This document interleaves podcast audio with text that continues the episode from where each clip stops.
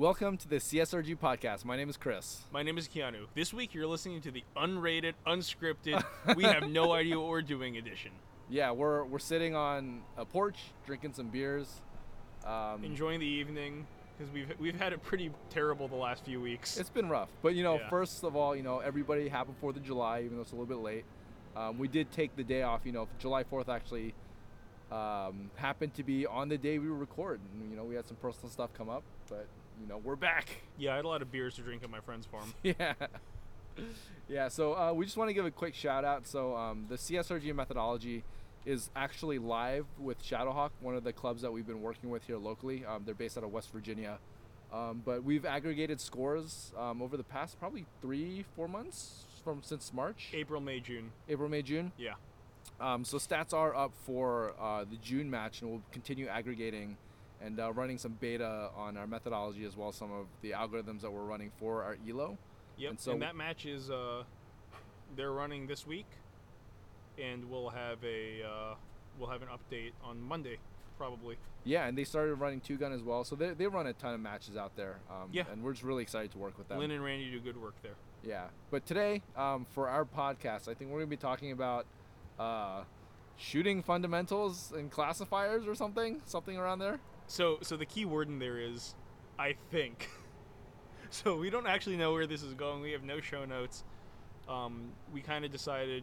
Chris and I were at the range today, and uh, it's Wednesday evening, and it's it's not Thursday. It is Wednesday. Yeah. Yeah, Um, so we usually don't record the podcast on Wednesdays. It's almost it's it's always on Thursdays, or it's either pre-recorded and we drop it on Thursday, on Thursday evening.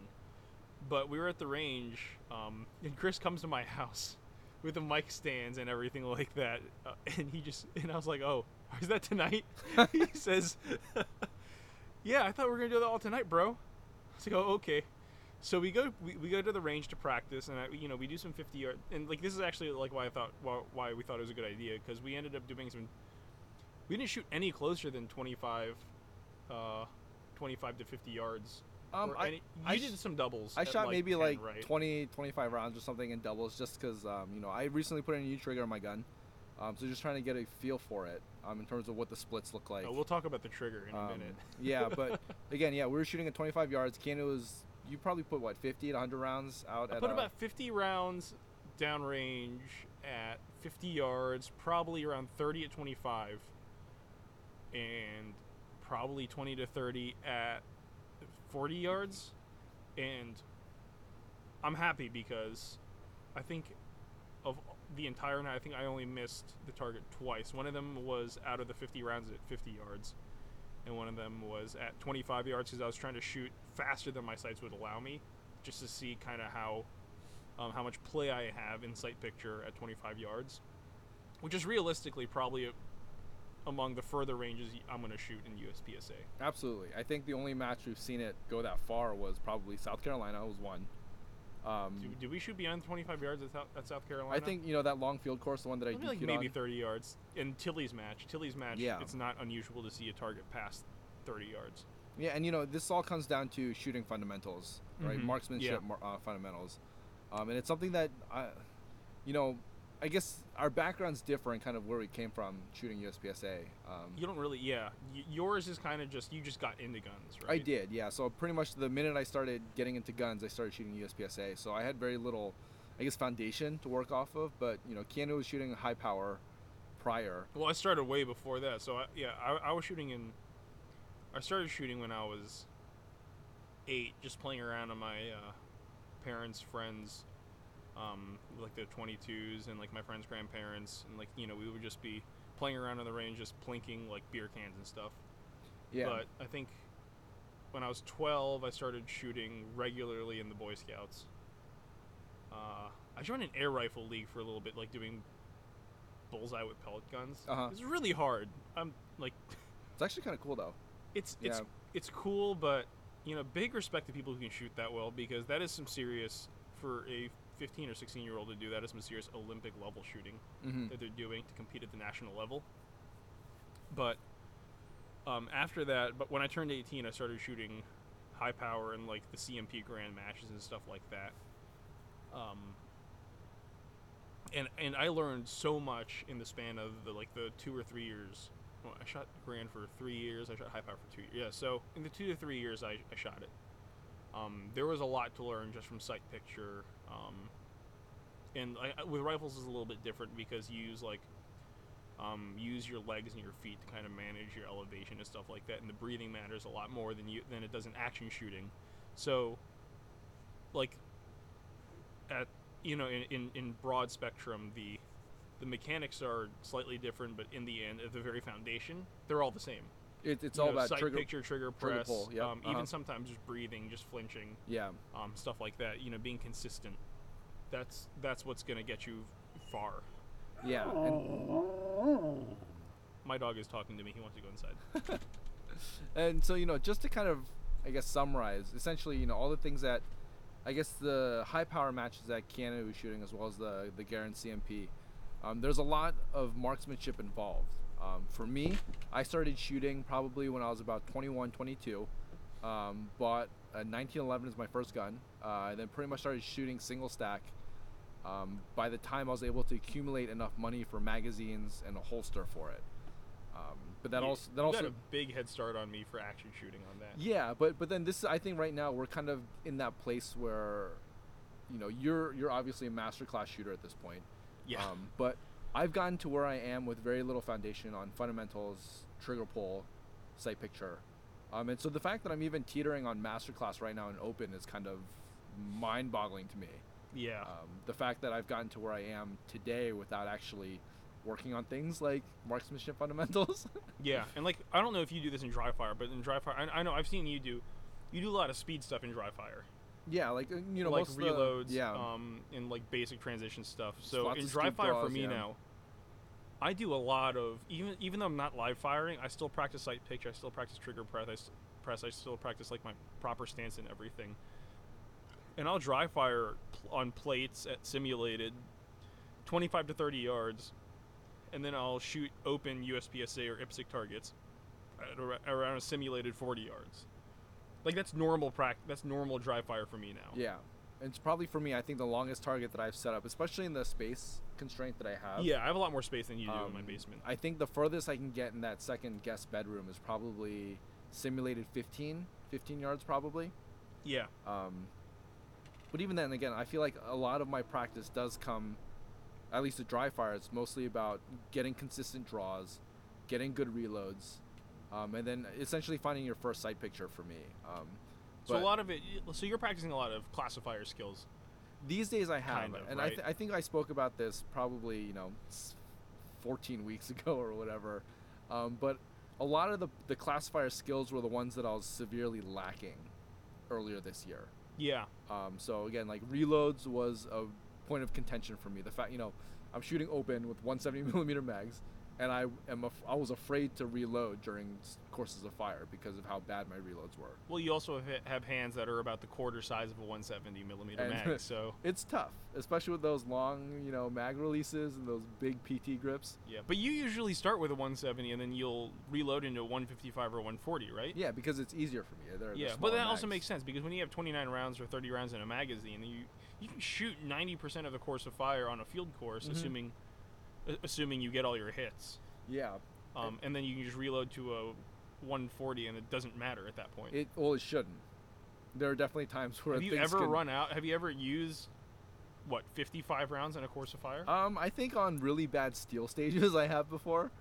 Um, but again, this comes back down to marksmanship fundamentals. So uh, the again the I've, the fact that I've gotten to probably I think I'm sitting around an 80% right now um, in my classification with very few years on actual marksmanship training. That that has become very apparent as the biggest weak point for my shooting right now. Um, again, we, we see it at Chris Tilly's match almost every time we go. Is I'm struggling on those further shots. yeah, and I um, get you by a considerable amount on those stages. It's because you know I'm throwing, I'm easily throwing mikes. It's just it's not something that I'm comfortable doing. Um, but you know, it also brings up a, an interesting point. You know, classifiers are very hard for me as well to perform at a certain level, mainly because um, there's usually a lot of danger targets or hard cover targets, lots of no shoots. Um, I, So it? this doesn't apply to classifiers like pepper pop or, or paper poppers, or like even or can you like count? or you know, it's Can you can usually shoot? You consistently shoot that very well. I do, but especially because there's very little marksmanship requirements for yeah, that but like classifier. that or like El Prez or stuff like that. But then like you throw in like in Nuevo El Prez, you know, where they're partial targets.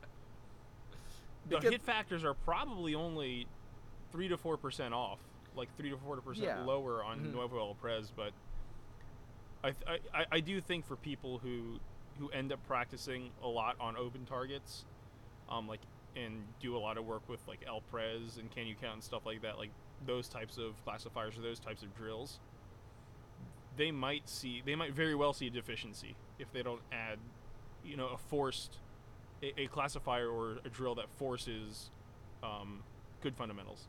Yeah, and the sport, the fact that we're shooting at targets with a zone that it will maximize points, it comes down to how how accurately within a time period can you shoot, right? Yeah, that's just hit factor Um, scoring. And so, I don't know. I, I also like to, you know, we usually see very often um, there will be shooters who are doing quite well on field courses and will absolutely do terrible on classifiers. I was one of those shooters, and I still am. Yeah, and we see the opposite a lot too. Yeah, and you'll, you know, people who are very good at classifiers but who cannot shoot field courses. Mm-hmm. Um, but I think from the from the position of coming from doing well in a field course but unable to perform at a classifier, usually comes down to marksmanship fundamentals, in my opinion. Especially, you know, we talked about Nuevo El Prez, where you've got you know three all three targets have a no shoot as a part of it. Um, a lot of the clubs, you know, they don't go past 15, 20 yards for a target. And if they do have something out at 20 yards, it's usually going to be open target. Uh, maybe well, a lot of clubs cover. don't like using partial targets at all. Um, I, like I- I've seen, you can watch plenty of match videos, and you'll very seldom see like like the stuff USPSA reposts or what like just the people you follow on Instagram post. You very seldom see like a field course with you know a good amount of no shoots or whatever. And I remember I, so I posted a video on on the internets the interwebs. um, of, of me shooting the my most recent local match, which was the Fredericksburg USPSA match. And this one guy comments on a stage. He goes, "Wow, the the shooting area on that stage is really small." And I thought he meant the actual like area within the fault lines, but he meant like the available targets, um, since there were of of the entire stage, which was a 20, 26 round course, I think. There were two or three open targets. Mhm. That's it. And to me, with the way I practice, and Chris has seen me practice, I almost never practice with open, practice with open targets unless I'm deliberately trying to, for like 10 yards, go fast, don't suck type work. Yeah. Right? Um, I, I will almost never do uh, open targets in practice. So I'm, I'm used to it. And like my, my the match I run, it's probably like a 70% hard cover or no shoot partial to open target uh, to like 30 with like 30% open targets. Maybe that might be a little exaggerated, but you know, you, guys get the idea. Yeah, well, it's also because of a space constraint for you guys. Like it, the only way to make the match, More difficult. yeah, because you know if you're if all of your targets are within ten yards, and they're all open targets, then you know it's not exactly the the most fun match, right? Yeah. Um, but you know because of that, a lot of the clubs because they won't run partials, they won't run long distance targets. Um, you can get very far at a local level without having good fundamentals when it comes to marksmanship. Um, and I am a walking definition of that. Like I've placed pretty well at some of the local matches, um, but I, I really don't know how to shoot a gun still. it's kind of embarrassing, um, and it's become a deficiency. So after practicing, you know, all the all my reloads, draws, um, movement, all that stuff. The the one thing that's glaring in my performance these days is my ability to hit alphas or to even hit a target at a certain distance at some point. Um, and my 25 yard shooting is atrocious. Um, and so I've, I've been practicing it a little bit more, but I've also made a couple of gear changes to kind of help facilitate better marksmanship at that range. And so Yeah. I've, I've recently put in a flat medium trigger into my into my open gun. Which, by Um, the way, I have a flat medium trigger in my gun, so it doesn't feel any different to Yeah. me. But the I've shot Chris's gun plenty of times with a short trigger. The difference is so drastic, especially with Chris's hands. It, yeah, and so for me, the medium trigger is actually incredibly uncomfortable. Um, compared to the short trigger. Uh, I don't think my splits are as fast. I'm not as confident behind the gun at the moment. Uh, but I will definitely say at 25 yards, or even, you know, I shot at 50 yards today with Kano as well. Um, the uh, amount of dot movement on a trigger pull is just so much less because there's less space for my finger to move, um, and because of that, there's less movement for like I guess room for error. So what you're saying is you made a gear change to mask your deficiency in fundamentals. In a sense, yeah. But you know, a lot of people go to flat triggers because of that, right? It it absorbs some of that. I guess with like finger placement for. See, to me, people always say that. To me, it doesn't make a difference because like I've, I've had ARs like AR-15s with flat triggers, and most all of my ARs now are all curved trigger bows. All of my 2011s now are curved trigger bows, but you know I still shoot Glocks, I shoot everything else. But in the end, to me, it doesn't make a difference. I think at some point it doesn't, for sure. Um, if you if you have the fundamentals for it. Right. Um, but so for- I think with thi- the shorter trigger, I, I don't think it's so much the shape for you; it's the length. Yeah, mainly because you know I I feel like the short trigger is definitely the right trigger that I should be using, but It allows you to be too sloppy with it. it does, and it, it definitely facilitates a lot more slapping of the trigger. Um, and well, I know what Rob Leatham says: slap the trigger, it's fine as long as you don't move the gun. yeah, but I again fundamentally, um, I, I feel like I don't have the discipline or the skill set for that. Um, and so, you know, th- this trigger change has done very good things for me. You know, over the past hundred rounds that I've shot so far. Um, I guess my target's gonna test that too today. Um, Yeah, Chris's Chris's 50 yard target now. His 50 yard target today looked like his 25 yard target three months ago. Yeah, and my 25 yard target now kind of looks like my 15 yard Yeah, target. it's it, it is a considerable improvement. I don't know if it's because of just because of the trigger or just because that's just what he's been trying to work on. I will definitely say it's the trigger. I'm not gonna lie. Um, even in dry fire, Yeah. um, just sitting there and pulling the trigger, um, there's just there's a lot less movement. The Yeah. the action of pulling the trigger is a lot shorter. So you think just because of the discomfort and because of the way like it works with your body mechanics, it's it forces you to like it basically forces fundamentals onto you. yeah, it's almost like forced discipline. Yeah. Um, it's like trying to shoot iron sights. It's almost kind of like that, where I'm, I'm essentially forced to have a, a crisp short trigger pull, um, despite how uncomfortable it may feel in the hands. I don't Um, understand this problem you have. It must be nice having normal sized hands for a person. I was talking about the iron sights um, part because my vision is guaranteed worse than yours, but yeah, but again, you still can't shoot iron sights worth a damn. So again, uh, the whole experience and fundamentals and all that stuff. Um, I still haven't figured out planes of focus yet shooting iron sights. it's easy. um, Oh yeah, by the way, if anyone wants to get really really good at shooting iron sights, whether it's a rifle or a handgun, you should shoot NRA service pistol or NRA service rifle. sounds terrible. oh, it is terrible because I was telling Chris on the way, on the walk uh, to to the house because he had to park on the street because he's a dirty poor. What? Yeah, whatever, dude. Um, like the level of focus and attention required in high power is is so much that to me it got to the certain point. I shot both eyes open in my last year of high power, um, and it was so it was an easy transition for me to switch to action shooting in terms of like bare fundamentals, shooting both eyes open, which a lot of people do struggle with. But it would be so bad to the point, like you know, where you're shooting across the course 600 yards on the. Uh, uh, I don't remember what it was like the SR target or whatever it is. You're spending so much time focusing so hard on the front sight that my fr- my my right eye was so fatigued after that 10 minute course of fire that I wouldn't be able to see out of it properly. Like my vision would be obscured out of it for a good 20 minutes or so. So yeah, sounds terrible. Or or you could just shoot uh, red dots. they allow scopes in high power now, so. Oh, do they dots. really? Yeah. It's interesting. Um, but you know, carry optics, open. Either uh, way, carry optics is dumb. Open's all right. Carry optics is just open for poor people. Yeah, and so you know, one one common theme from my shooting the past you know few years is I've definitely made a lot of gear changes to mask a lack of fundamentals. Well, you've just made a lot of gear. Yeah, you just because you switched in the last how many years? Three years. Yeah, You've gone from what single stack to production. to production to to carry limited optics. or to, to limit. You shot limited for a well, little bit. well, I shot carry optics first for about two or three months when they still had ten round magazine limits, and then they had the I guess the weight limit on the guns. Um, but I shot that for like two months, and I was like, this sucks. Ten round, like I'm, I'm still not having fun because it's ten rounds. Yeah. And reloading is hard, and I'm not good at it. And then you've shot then I went to limited. and then you shot carry optic. You went back to carry Yep. optics, and that's when I met you. Yep. And then you switched to open. After about eight months of carry optics, yeah. So you've just done a lot of moving around. So may- maybe the fundamentals issue isn't so much for you. Isn't maybe it's just not like consistent. Maybe it's just consistency. Like you haven't stayed in a division long enough to get comfortable with the equipment.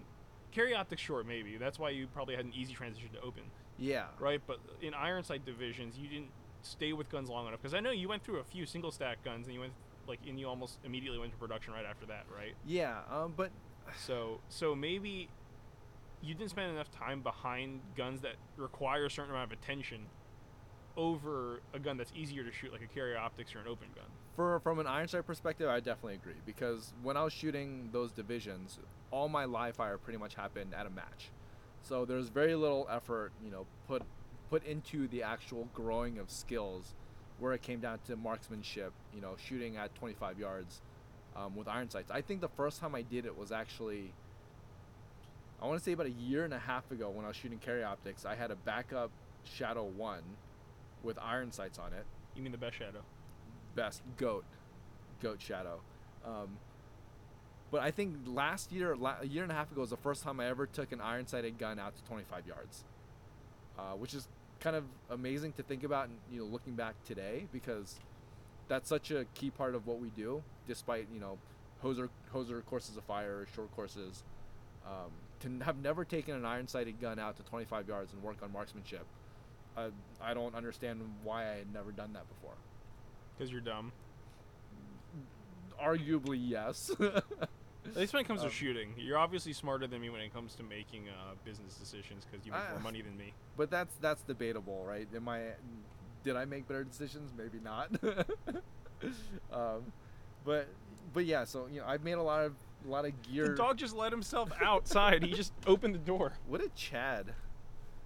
Such a chad um, Damn, dude. but yeah so and you know you're there you know consistency that's probably a big part of it but like you said right now at your skill level you can go from platform to platform and it really doesn't affect how you shoot at this point For the most part, I'm, I'm still having a little, a few issues with the CC.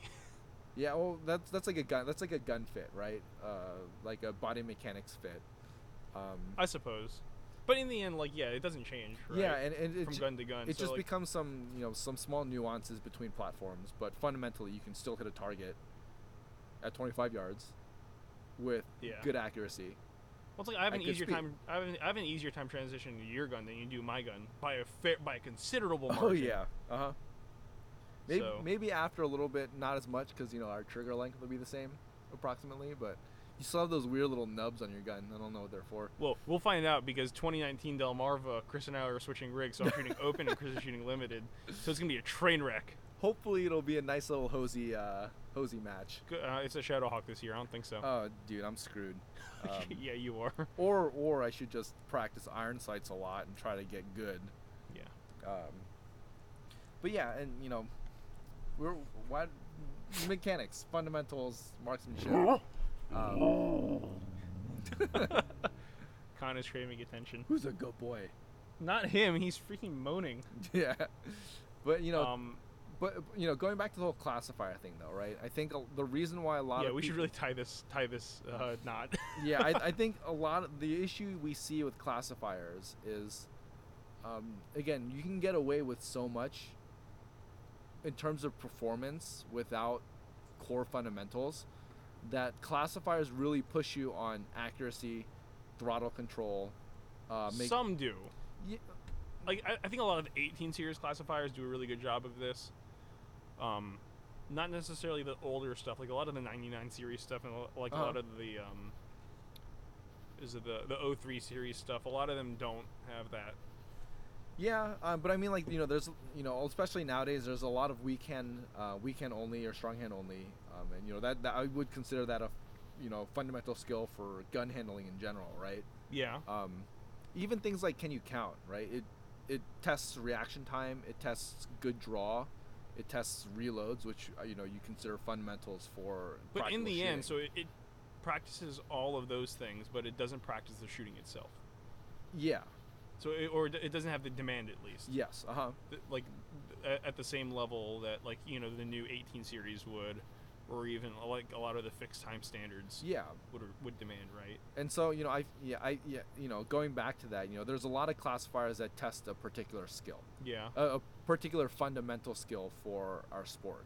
yeah, Um, and I think that's why there's so many people who do well on field courses because they have room for error to fix or to absorb time that their poor fundamentals may. Well, then what be about up the field courses? Like, so you don't see them a lot, um, especially at smaller clubs, and I, I guess in USPSA in general because we like higher hit factor Mm-hmm. stages, right?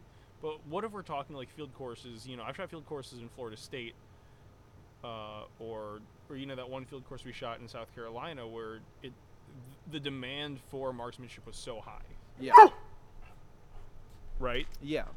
Um, and you know the the demand was high for that, but you know, like you said, it's rare.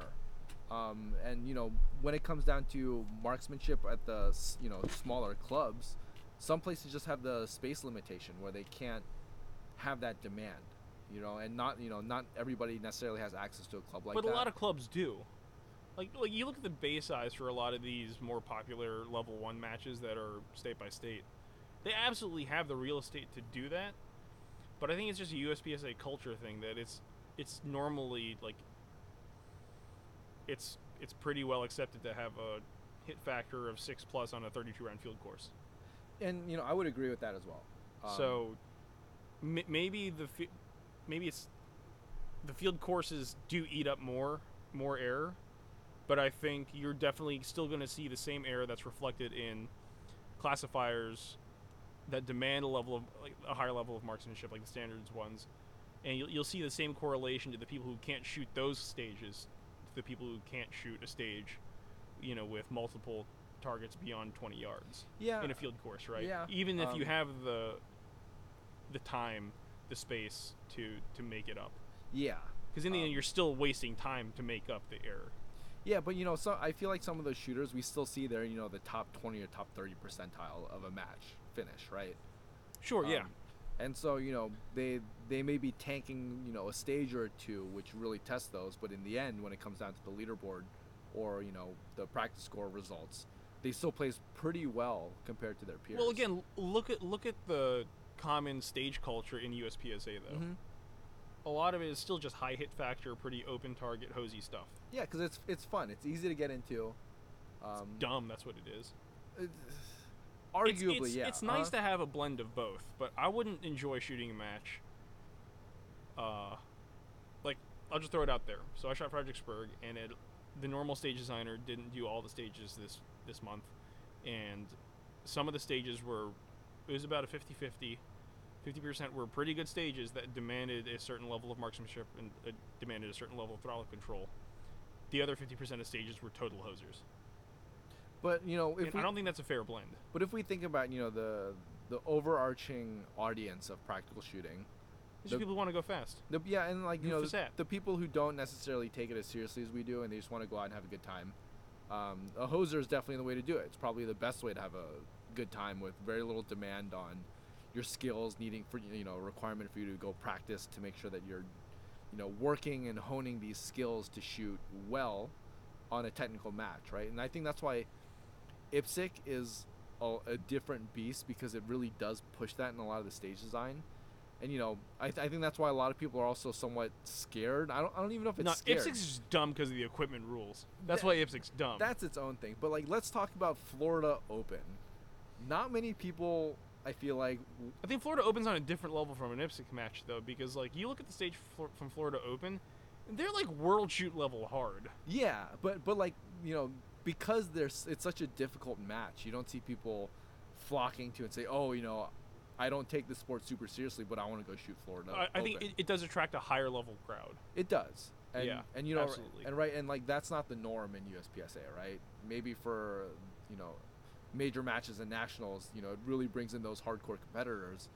But you know, at a, at a level one in But it's a minority anyway going to major matches if you think about it in the Yeah. grand scheme of it, right?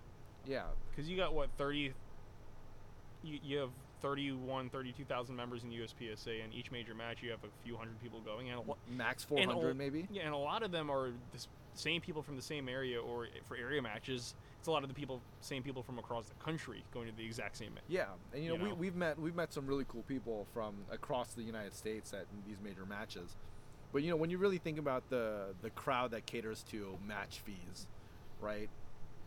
Even in our area, you know, if we think about it at the larger matches, let's say Shadowhawk 110 people, how many of the how many of them are we actively traveling with to major matches, right? It's Yeah, exactly. it, it's not a it's not a big number. Yeah, And so it's definitely easier for stage designers to appease the competitor, the weekend warrior, or not even the weekend warrior, even the monthly warrior, the one who goes to one match that's close to home. so um, weekend month. monthly warrior, Yeah. monthly weekend warrior. And so, and like, it, it can build a complacency for those who are really looking to get into it more seriously. Because if all you're doing is shooting those level ones and, you know, they're restricted by time, um, money, effort in terms of the stage designer, right? Then you're not pushing those skills unless you're actively practicing them on your own. Yeah, yeah, I, I agree. Um, and I think that's just a byproduct of, again, how USPSA just is. Yeah, uh huh. right? It's it's just I wouldn't say it's the people. A lot of it's well, it kind of is because it comes down to the match directors obviously want to cater to what their customers want, Yeah, and the customers being the shooter if they want a certain kind of stage, and a lot of USPSA shooters like high hit factor, you know, hosier stages. So in the like, so it's ultimately gonna conform to a hosier culture. yeah. And you know, again, if you're not giving a product that you're the majority enjoys, then you're not going to sell that product anymore. Um, but I think you know, going back to the whole classifier thing, though, um, I think even with the high hit factor increase in the classifiers, I'm actually not as upset about it as some people Well, are. so actually, I, I do want to touch on that. So, a lot of the- the popular classifiers and majority of the classifiers went up by, um, and you know, the more popular ones went up by a considerable amount, and then you have the lower, the less popular ones. Sorry, it still went up. But you see fixed time classifiers, and a lot of the standards classifiers either didn't change or they were made easier. mm-hmm. And I think that alone is a good reflection of uh, the direction that USPSA kind of, or the, the, the the direction a lot of shooters go to, like tend to gravitate towards. Yeah, And it's going to be the easier stages, the hosier stages, the stages that require less fundamental skill. And like you look at Lightning and Thunder, which is a pretty easy classifier. It's tw- no further than 25 yards the first string.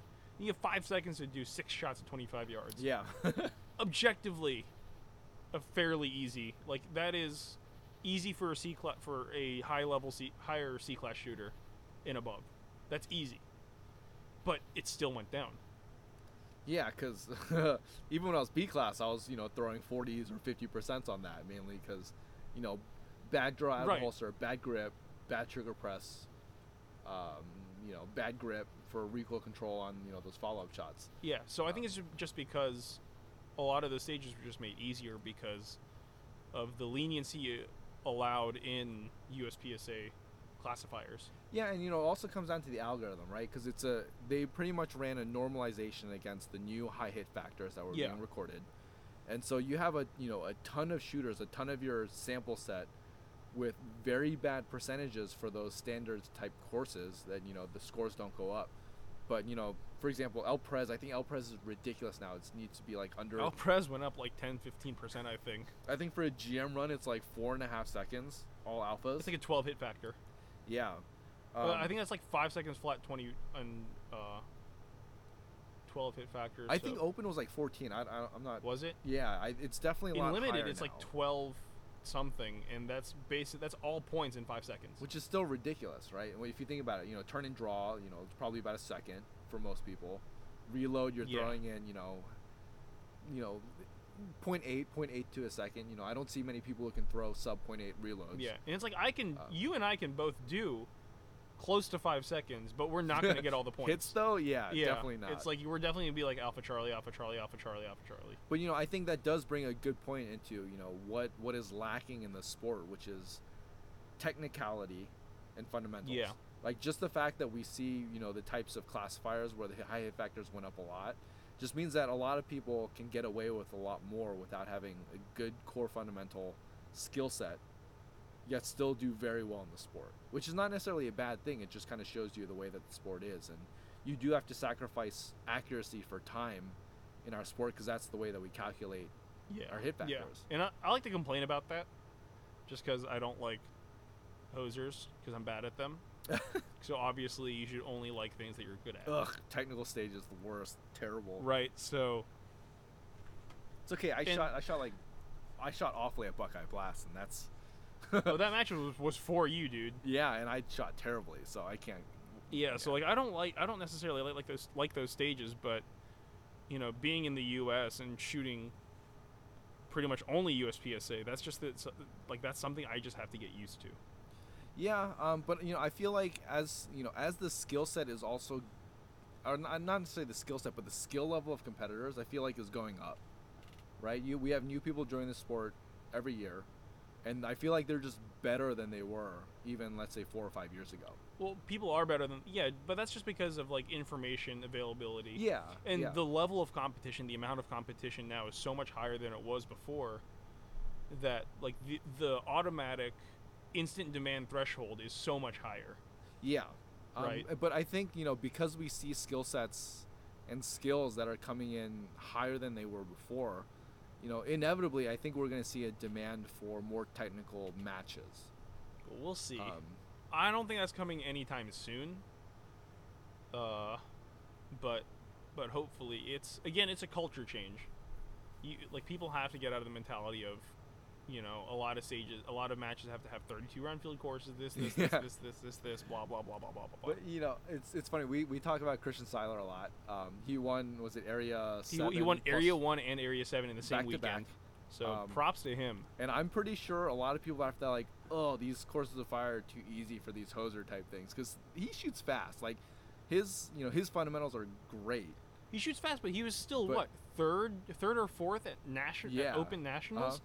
Which was an absurdly hard match. Yeah, and but, but like his his splits are fire. Like whenever I watch the videos, I'm like, oh, that's that's what I want to be when I grow up. you know, it's Yeah, um, but the fundamentals still don't change no matter what. they, they don't. The only difference is at close range, you're seeing less information. You know you need to see less information. Therefore, you can you are allowing yourself to pull the trigger faster. And it's it's like But it's, in the end, you still have to grip the gun properly. yep, Um, you can afford to, to press the trigger a little bit worse, but in the end, like shooters who are very good at shooting close, but can still shoot distance very proficiently. yeah, because you, you see the groups when they shoot up close. Like I cannot do that. Yeah. Um, no. So like they know they they're very well of what they're doing. They're very well of what they're allowing to be deficient in those because they have a good foundation. Yeah, and I again I think when when we see better shooters coming into the sport, there's gonna be a greater demand for more technical courses. I can only imagine. Um, but you know, like like you said, you know how soon that's gonna be, I have no clue. I'm hoping it's gonna be within the next five years.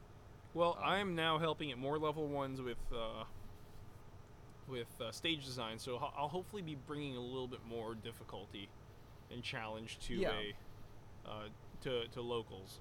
and you know some more technicality as well. It's just because in in some of the matches we just don't get that, but it's something that you know I, f- I feel like especially in our area we have a lot of guys looking to shoot um, on the the U.S. World Team um, in different divisions out here, Yeah, And- we have a good few people. and I think you know they're they they've been traveling a lot, or they're just not shooting as many matches because it doesn't provide them what they need when it comes to a practice perspective.